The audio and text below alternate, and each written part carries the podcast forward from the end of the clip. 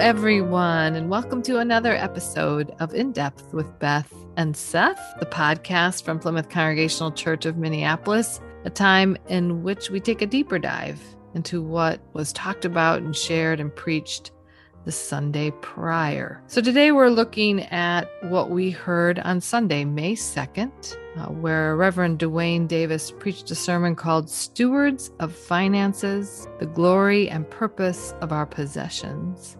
Continuing on our theme of stewardship and preaching from Acts chapter 4, verses 32 through 35. My name is Beth Hoffman Faeth. I am the Minister for Congregational Care and Worship at Plymouth. And as always, I'm joined by my delightful colleague and friend, Seth Patterson. Delightful. Why, thank you. It is a delight. My name is Seth Patterson, and I am the Minister for Spiritual Formation and Theater. I think ever I should just make sure everybody says it that way. Theater. It is wonderful to be with you too, Beth. And a lot of things happened yesterday. Yesterday was a big day. It was Plymouth. a big day. Yesterday was the first time that we did a church service on a Sunday morning since March 8th, 2020. Well, and that's not quite technically right. We did do a church service on Sunday, March 15th, but it was the first time we were recording. And I think by the next week, we were recording on Thursday we had that one Sunday where we recorded with nobody in the audience. Oh, that's right, because we shut everything down on Saturday. Mm-hmm. We wouldn't mm-hmm. have been able to pre-record. Okay, so close since very March close 15th. a long time. It has been a long time since we've been in the sanctuary on a Sunday morning, and all of us, I think, we're working to sort of try to get our groove back around that. Yeah, there's still nobody in the room. uh, right. We live streamed it using a whole bunch of technology and things that our production manager Cody Bordeaux, thank you, Cody, mm-hmm. has done to set up for us. He has worked unbelievably hard in order to get to yesterday. And so it was live streamed. We were speaking as people were listening, as opposed to pre recording.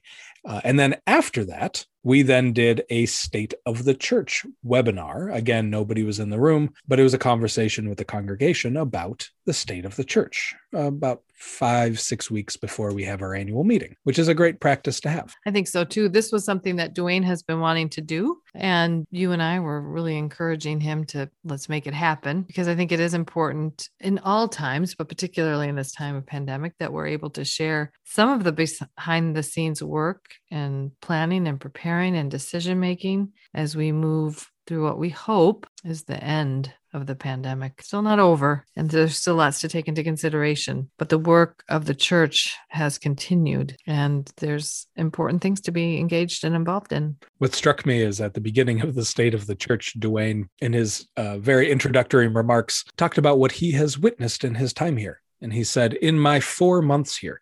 And, you know, in the way that time works in this very warped way right now, I couldn't believe he's only been with us for four months. I feel mm-hmm. like he's, we've, the three of us been working together for a very long time already. it was am- amazing. And he has seen and listened to a lot in the in the first four months, and yet has met almost nobody in person. It's a weird world. I know, so and he, that's a deep sadness too. I know for him and for people that I talk to, everyone is just really waiting for the day uh, when uh, we can be together and people and DeWayne can be fully known, and um, he can know others too. And we hope that if you are curious about any of these things, you can find a recording of the state of the church conversation on the Plymouth website uh, in midweek this week. It is not up today, but it should be tomorrow or Wednesday. And then you can see what we said. Important stuff was said, important reports. And DeWayne answered some questions uh, with an honesty I found quite refreshing. I have been saying to people that it's really a gift to hear some of the things he says as lead minister, things I've been waiting uh, to hear at Plymouth Church. Grateful for his prophetic and deeply faithful voice. He sees things very clearly. He's he uses that outside coming in vision really well, and that's and, such a gift. Yes, and that is a gift of having a new member of the clergy team, a new person on church staff, someone who's coming in, bringing their own experience, but also looking at Plymouth with brand new eyes and loving eyes. They're Absolutely. they're not critical. Mm-hmm they are witnessing beauty and complications but not angrily judging either. This is what I see. And he's very enthusiastic about Plymouth. And that came across many times, not only in his sermon yesterday, but certainly in his State of the Church address. And he said it, he articulated how enthusiastic he is about M4 Plymouth in this time. And that's helpful too, because Seth, I know you and I are, are weary. Um, we, we've been. we've been moving through transition upon transition and in the years that we've been here and it hasn't been that many years but boy we've endured a lot in this last we've year. seen some stuff we have seen some things indeed and then enduring this long year plus now of a pandemic and figuring every system out in a new way i find it very refreshing and energizing myself as a member of the clergy team to have someone new come in and bring that enthusiasm and see things in a new way. I'm grateful. And that is a great segue into the sermon, uh, mm-hmm. uh, in that this sermon is also to echo what you just said something that i i didn't even know if i was waiting for somebody to say it but the but i was i was waiting for somebody to preach this sermon so let's set it up let's talk about it so he talked he started with acts 4 that is I've heard you say something that it is a very important piece to you. Can tell us about that. In Acts 4, verses 32 through 35, to me, this articulated vision of what the church is has always been motivating to me. In particular, the way that the text proclaims that possessions were shared and everybody had exactly what they need. For instance, verse 34 there was not a needy person among them for as many as owned lands or houses sold them and brought the proceeds of what was sold. They laid it at the apostles feet and it was distributed to each as any had need. I just believe i vision i hope for a church like this that before anything else we would come together in community and share so that everyone had exactly what they need needed DeWayne, this is later in his sermon, but he says, you know, scholars have worked really hard to try to say around this text that this is an idealized version of the church. It's not possible or couldn't possibly be this way. And nobody could be that sharing and generous. And DeWayne doesn't buy that, and neither do I. I do believe that the church could be this kind of church. Yeah, I'm with you. And I do think that it very well looked that way that this was not trying to sell somebody something but this was true. But unfortunately we are it's so easy to to view things from a 20th century 21st century capitalistic and and multiple multiple stories of people abusing that kind of generosity in, in which then we all become a little bit cynical about things when people have laid things at the feet of not apostles, but leaders. And then that's been taken advantage of. Well, and DeWayne led with this incredible story, true story of Plymouth's past that I am guessing many congregation members listening didn't know anything about, certainly didn't remember parts of the story. And that is that one of our church buildings was burned down by arson. And not long after that, the minister serving the church died in a tragic way and the building was in ruins. There was nothing left. Creditors were knocking. Exactly. And suddenly Plymouth had been foreclosed upon. And we now, all these years later, looking at our grand fortress of a church building on Franklin and Nicollet, sitting on millions of dollars in an endowment, probably can't imagine what it was like for those church members who really literally had lost everything in that fire. There's no insurance. If it was gone, it was gone. It's interesting to me that we love to tell the story right before that of the firing of the first minister to hire this Nichols that you just mm-hmm. mentioned. But we we don't remember that shortly thereafter somebody burned the church down and then he died. Mm-hmm. I don't know if it's substantiated, but the understanding is that the reason that it was lit on fire was due to the church holding a very strong temperance policy in a town full of saloons, and they didn't like that. Right. So urban legend like is it. that it was the the saloon owners that burned down the church, and that Plymouth therefore had a choice. They could have folded. The congregation could have walked away. There were other churches forming, but they didn't. Instead, as DeWayne preaches, what did they do? They brought together what they had. They made sure everybody had enough.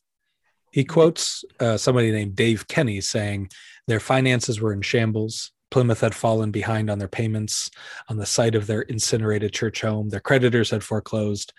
They now had little beyond their faith to suggest they constituted a viable congregation. Hmm. All they had so, what does that story mean for us today? Here we are in 2021, living through a pandemic, moving into a cycle in which we have to talk hard about budgets, and programs, and ministries, and what can we afford and what can we not. What do we do with our tremendous amount of wealth? Who to me, this is essential. Who can we afford and who can we not? Right. How do we share what we have? I don't know. There's so many questions for me risen in this idea around stewardship. Of course, this is our theme through this season of Easter being stewards. That means to care for something, not in an obligatory way, but out of a sense of, of love and compassion. How do we care for what is not ours, but has been given to us? And that was another really important piece that DeWayne actually stated in the State of the Church address in response to a question. Yeah. In which he said, you know, with so much emphasis and and passion that all that we have in this church it's not ours we are called to be stewards of what we have been given and we have been given so much so much i mean just look at our building what we're able to do out of our building we are in a place of abundance not scarcity so how how do we be good stewards of what we have and how do we do so in contrast to the world around us to what the world teaches us and he speaks of this also in the context of Acts 4. And he, he, says, Their fellowship called them to the vocation of stewardship, whereby joining and giving are, are embodied faithfully rather than the taking, hoarding, and profiteering that characterized temple and imperial economic practices, which we certainly could say now hoarding, scarcity, accumulation by a few. That's still the case. And so, how do we operate otherwise? how do we not fall into doing as the imperial culture of our time tries to make us do. And so we have an opportunity to do that as a congregation as we move in towards the annual meeting, which is happening June 13th, where the congregation will need to approve a budget that speaks to our values. We hope. And I hope that the congregation will become very involved in the review and asking questions around what our money values and does it match our purposes of the church? What's missing? And as I've heard DeWayne say, as we both heard him say many times, this is not an ambitious budget. This is a budget just to do what we do. This is not a budget to grow, to expand, to be visionary or imaginary. It is just to basically do what we do or what we've said we will do. Right. And fortunately, DeWayne is not interested in veiling our finances in secrecy. You know, people really do need to be engaged and understand how Plymouth spends money, where Plymouth holds money, how Plymouth manages wealth, uh, where our our wealth resides, making important decisions about how to care for this building and the properties that surround it, which Plymouth owns.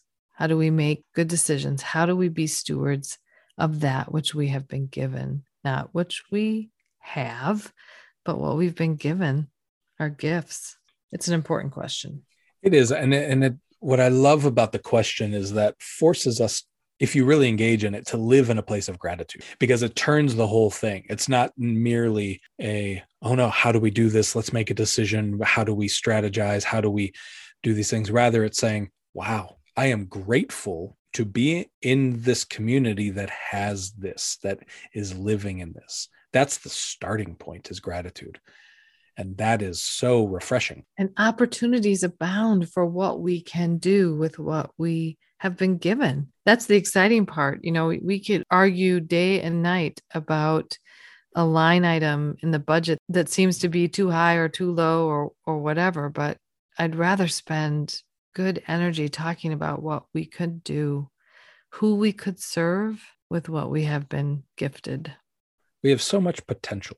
We talked about this as soon as the state of the church meeting was over, the three of us, about the great potential that we're sitting on. I often use the analogy in conversations that we're just bouncing on the diving board. We haven't dived, divin, doved, whatever that verb is, off it yet, but we are bouncing and preparing.